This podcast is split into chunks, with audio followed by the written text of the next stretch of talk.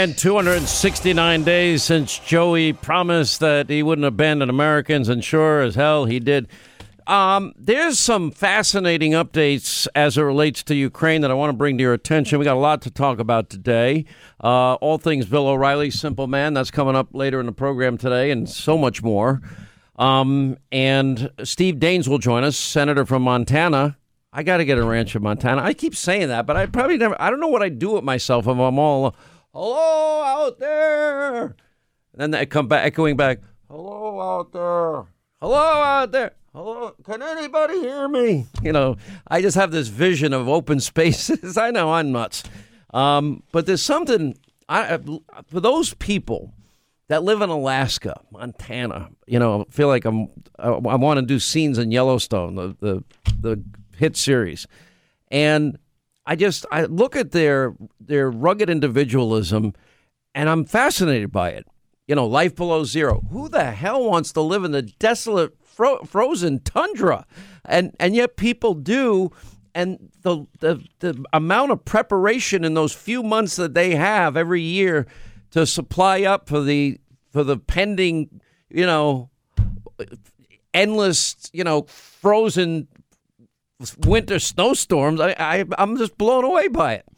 You know, then they go out, they do their own hunting and fishing and you know all sorts of cool stuff. They come up with innovative ways, like when salmon are running. I saw this one guy builds this big sort of like windmill thing, and it just catches you know hundreds, thousands of salmon. Guy uses it to feed his sled dogs, and he saves it for the year. And then they they make sure they have enough meat for the winter, in case they can't find any. It's, it's really cool. Um, anyway, but I digress. So this might be a favor. There's two things I've been saying about Ukraine that need to happen that the West needs to do, and only two things. One, and they have not shown the urgency that I think is needed and necessary. Because if you're going to allow Ukraine to fight for their own country and you're going to commit to helping them and supporting them, you got to you got to you got to have the goal, the aim is to win the war. We don't fight wars to win them anymore. That's why I like the Trump doctrine. When he defeated the caliphate, he blew them to smithereens. Nobody even paid attention. He drove them back, the very caliphate that grew under Obama and Biden.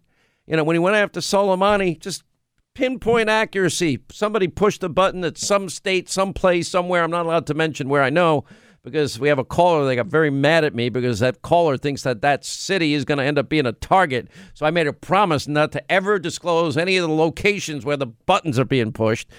But in all seriousness, we they took Soleimani out. I know the story behind it because I talked to people my sources, and I have sources, that told me they, they were following this guy for two weeks. They ID'd him right on the tarmac.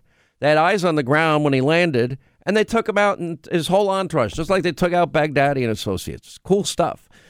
Um, so, but if you're going to fight a war, you got to fight to win the war. That's why I'm so adamant. I can't stand politicians you know, they get all gung ho, sending American tr- treasure, our national treasure, in the war zones, only for them to get weak need, only for them to fight the war without the, the full velocity and force necessary to win it and win it quickly. Uh, and then it gets politicized.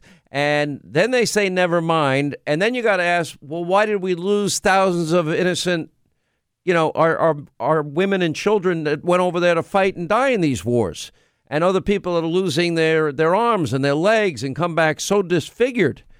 You can't fight the war that way. You got to fight to win. So if you're going to help Ukraine fight, you got to help Ukraine fight to win. And I don't think there's been the urgency from NATO allies or the U.S.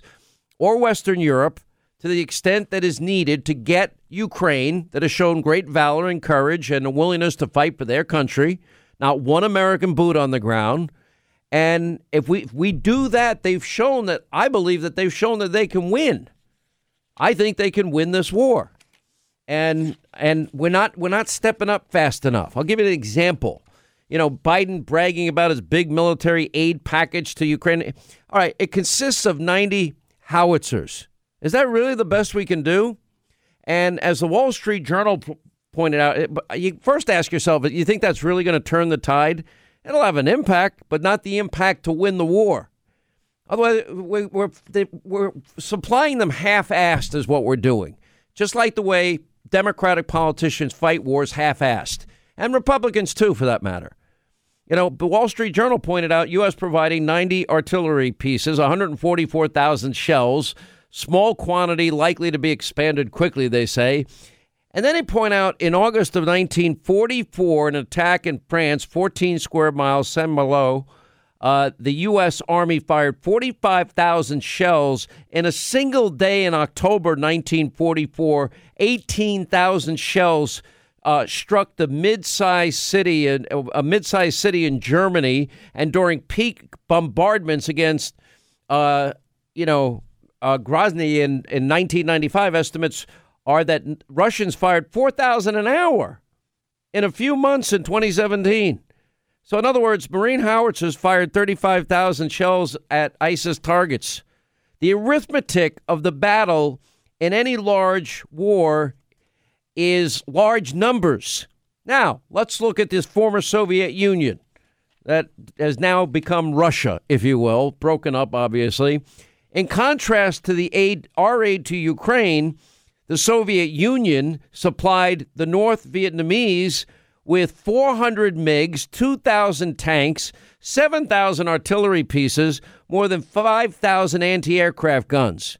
Ukrainians cannot retake cities in the east and the south without massive support far beyond Joe's paltry aid package that he's offering. Since the war began, US and NATO have given Kiev about 4 billion in military aid. European nations have paid Russia 38 billion for oil and natural gas. So that just ought to give you some perspective here. By the way, a report out today Russian troops are now forcing Ukrainians to dig the mass graves if they want any food and any water. That would be evil in our time. Business Insider Russian forces, Mariupol, are making local Ukrainians dig mass graves in exchange for food and water, according to the city's mayor. We know about these mass graves because these fascists are enlisting local people for burial in exchange for food uh, they told us it's necessary to work hard to give you food and water. Now, Mariupol, which, by the way, it's 95% rubble at this point, they destroyed the whole city. They blew it up. The best news I saw in all of this is remember, President Trump tried to warn European leaders. We showed you President Trump just beat the crap out of the head of NATO, telling them how stupid they are. We, we the United States, are paying not only more in sheer dollars than our NATO partners and allies, but we're paying a greater percentage of our much higher GDP than they are. And that money is supposedly being used to protect our NATO allies from Russia. And then our NATO allies not only don't pay their fair share, then they turn around and they make multi billion dollar deals with Vladimir Putin and Russia, hostile actor, hostile regime and now he's he's going to pull in an estimated 312 billion dollars this year. This is nuts. And Trump tried to warn them. Anyway, Russia's now saying they will halt all gas and energy to Poland and Bulgaria starting today. The first time that it has followed through on a threat to cut off countries that don't pay for their gas on new wartime terms outlined in March by Vladimir Putin. He wants to be paid in rubles so he can prop up his own failing currency. Now, the move marks a major escalation by Russia, which has tried to bolster their cu- currency by insisting customers pay for gas in rubles, introducing the possibility that more economies in Europe, deeply dependent on Russian gas, could be targeted. Gas prices in Europe rose by more than 10% late last night as traders weighed the risk to already tight supplies. Now, I know it's horrible. I've been saying forever the lifeblood of the world's economy is oil and gas and coal, and you can go nuclear. But of course, uh, Germany especially gave in to, we're now knowing, Putin funded, Russian funded environmental groups that put all the pressure on the government to go green and give up their energy independence. Kind of like what's happening in America today. All these green groups. Oh no, we can't drill for oil. We can't do. We can't extract natural gas. We can't have coal. Blah blah. No nuclear. So what's the answer? We're last year Joe's importing oil from Iran and Russia, and uh, now he's he's begged OPEC so many times they won't even take his calls anymore because they reject outright what he's doing with the Iranians. He's going to do a deal with Iran that gives them tens of billions, allows Russia to negotiate the stupid deal. I mean, this is a form of madness.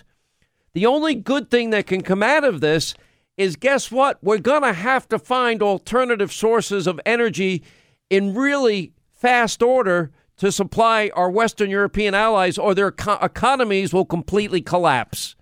Now, the good news is, is Vladimir, who's taken in almost a billion dollars a day selling oil to Western Europe and NATO allies that have been stupid.